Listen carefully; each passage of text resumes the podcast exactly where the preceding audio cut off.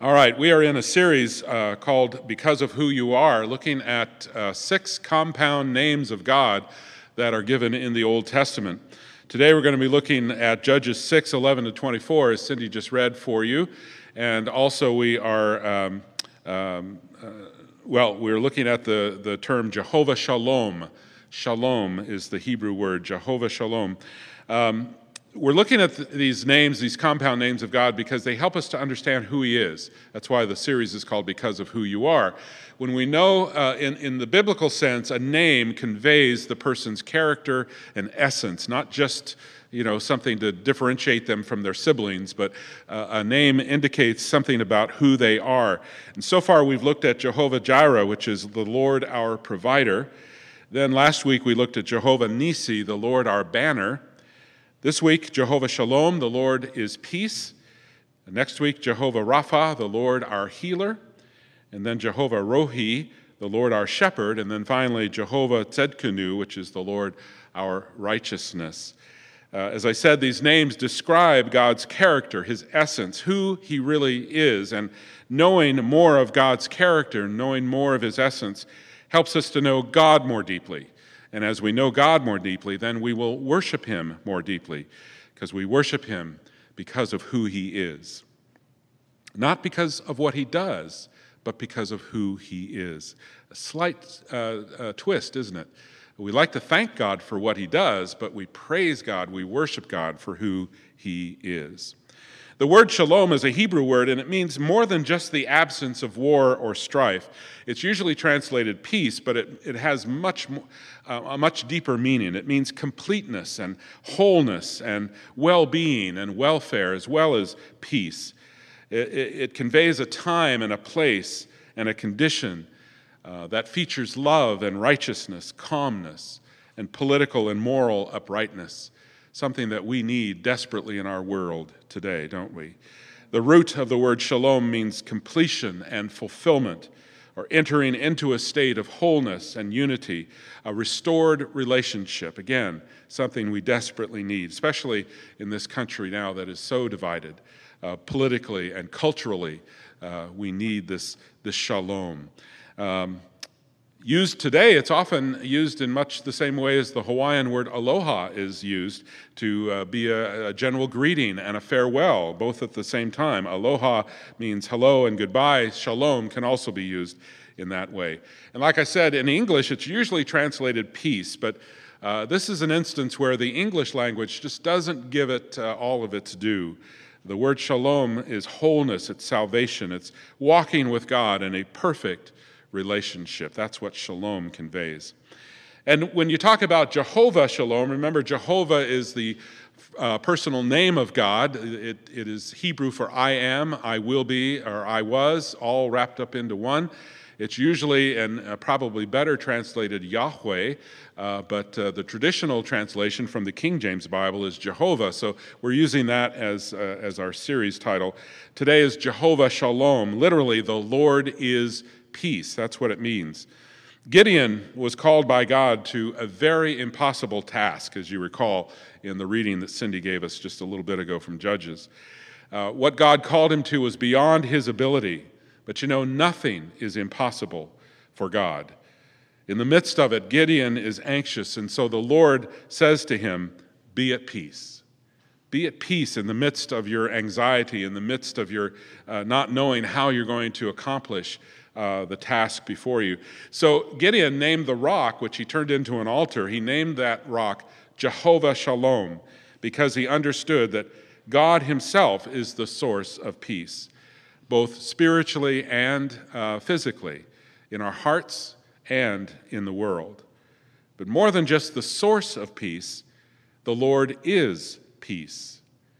Ephesians 2:14 says this about Jesus, for he is our peace in his flesh, he has made both groups into one and has broken down the dividing wall, that is, the hostility between us. Oh, do we need that today? Jesus is referred to also as the Prince of Peace in Isaiah chapter 9, verse 6. It says, For a child has been born for us, a son given to us, authority rests upon his shoulders, and he is named Wonderful Counselor, Mighty God, Everlasting Father, Prince of Peace. The Lord is peace is kind of like saying the Lord is love from 1 John 4 8, where it says, Whoever does not love does not know God, for God is love. So when we say God is peace, it's like that. God is love. So if we want to have peace, we need to have God, right? If we want to have peace, we need to have God. I remember the old bumper sticker that said, No God, no peace. said it twice, but the first time, no was spelled N O. So, no God, no peace. But the second time, it was spelled K N O W. No God, no peace. That's what we're talking about today. So, to seek peace, we need to seek God. That's something that the world doesn't understand. In fact, the world rejects. But we know that to be the case. If you need, if you want to seek peace, you need to seek God. So, how do we do that? How do we seek God? Many of you may have learned a song at church camp while you were growing up called Dona Nobis Pacem. It's in our hymnal, number uh, 376. It's uh, usually sung as a round around the campfire. Like, Dona nobis pacem pacem. And it means grant us peace. That's what it means. It's a wonderful little little song. The truth is that God doesn't grant peace, though, just to certain people who say the right words or do the right things or go to the right church camp.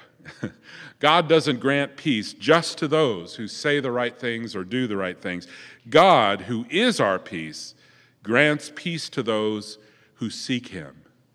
Not just those who say the right words or do the right things, but God gives peace to those who seek him. Psalm 85, verse 8 says this Let me hear what God the Lord will speak, for he will speak peace to his people, to his faithful, to those who turn to him in their hearts. How do we seek God? Well, first, we have to want to. We have to want to seek God. Lots of folks would rather have their lives of chaos, which is familiar to them. Uh, nevertheless, they would prefer that over the peace of God, which would be strange and new and different and unknown. Uh, so sometimes people prefer the chaos over the peace of God. So you have to really want the peace of God, really want it. Jeremiah 29, verse 13 says, When you search for me, you will find me, if you seek me with all your heart. So, seeking God with all of our heart means really putting it all on the line going for it 100%, 110%. Not just going to church one day a week or saying a, a, a, a you know, a prayer quickly off the top of your head at mealtime or uh, some other time, Lord, help me get to work on time, those of you who used to work, or, or, or what have you. It means seeking God full time, 100%. You have to work at it. In prayer, you have to have more than just a little prayer now and then. You need to really double down on prayer. Scripture, you seek God through Scripture because we need to be hungry for the bread of life, not just uh, learning lessons about how to make our lives better, but seeking God, truly seeking Him through the Scriptures. We need to seek God through worship, both corporate worship, like we're doing now, and private worship, like I hope you do every day, uh, as a time of, of uh, quiet, prayerful reflection on the scripture and prayer to the Lord, uh, seeking his face uh, every day. We need to seek God, the peace of God, through uh, spiritual readings, both the classics and modern books and, and, articles that help us to grow in our understanding and appreciation for God and his uh, creation. And we need to seek God through engaged ministry and mission. Not just giving money, but do give money, but not just that getting our hands dirty, getting involved, hands on ministry, like teaching a Sunday school class or a preschool board, or uh, working with Rick on Acorns to Oaks, uh, like Welcome Home here at the Fount when we're able to do that again. Um, actively involved in uh, serving people uh, with, uh, with the love of God. And we need to seek God through accountable discipleship with other seekers, others who are seeking after God. And we here at the Fount have uh, small groups that are available for that very purpose life groups of groups of up to 12 people who hold each other accountable every week to their spiritual growth and spiritual life. And a new group called discipleship groups, um, modeled after the Wesleyan band meetings. We're starting them right now, and there that goes deeper. It, it The first question that's asked at a, at a discipleship group is uh, What sins have you committed in this past week, and how has God delivered you from them? Uh, these, are, these are things that aren't for the, the weak minded, uh, aren't, for the bashful. They're for ones that uh, t- truly want to grow in their spiritual life.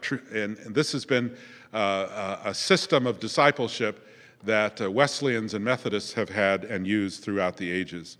Now, you can't seek God on your own. You can't seek Him just by yourself. Obviously, there is some alone time that you spend, but we need each other uh, at some point. We need each other, and we need the Holy Spirit if we're truly going to seek God and grow in grace. We must be intentional about discipleship. We can't be passive about it. We can't be casual about it. We must be intentional about growing in our following of Jesus. That's what discipleship means. If we really want to know God, we really want to know His peace, we need to be serious and intentional about our discipleship. Philippians 4, verse 7 says this, and I'll close with it. And the peace of God, which surpasses all understanding, will guard your hearts and your minds in Christ Jesus. That's something we all want, whether we recognize it or not. That's something we all want. The peace of God. It passes all understanding. Next week, we're going to be looking at Because of Who You Are, Jehovah Rapha, which is the Lord our healer.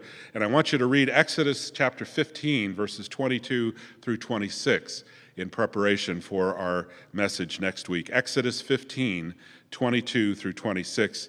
Jehovah Rapha, the Lord our healer.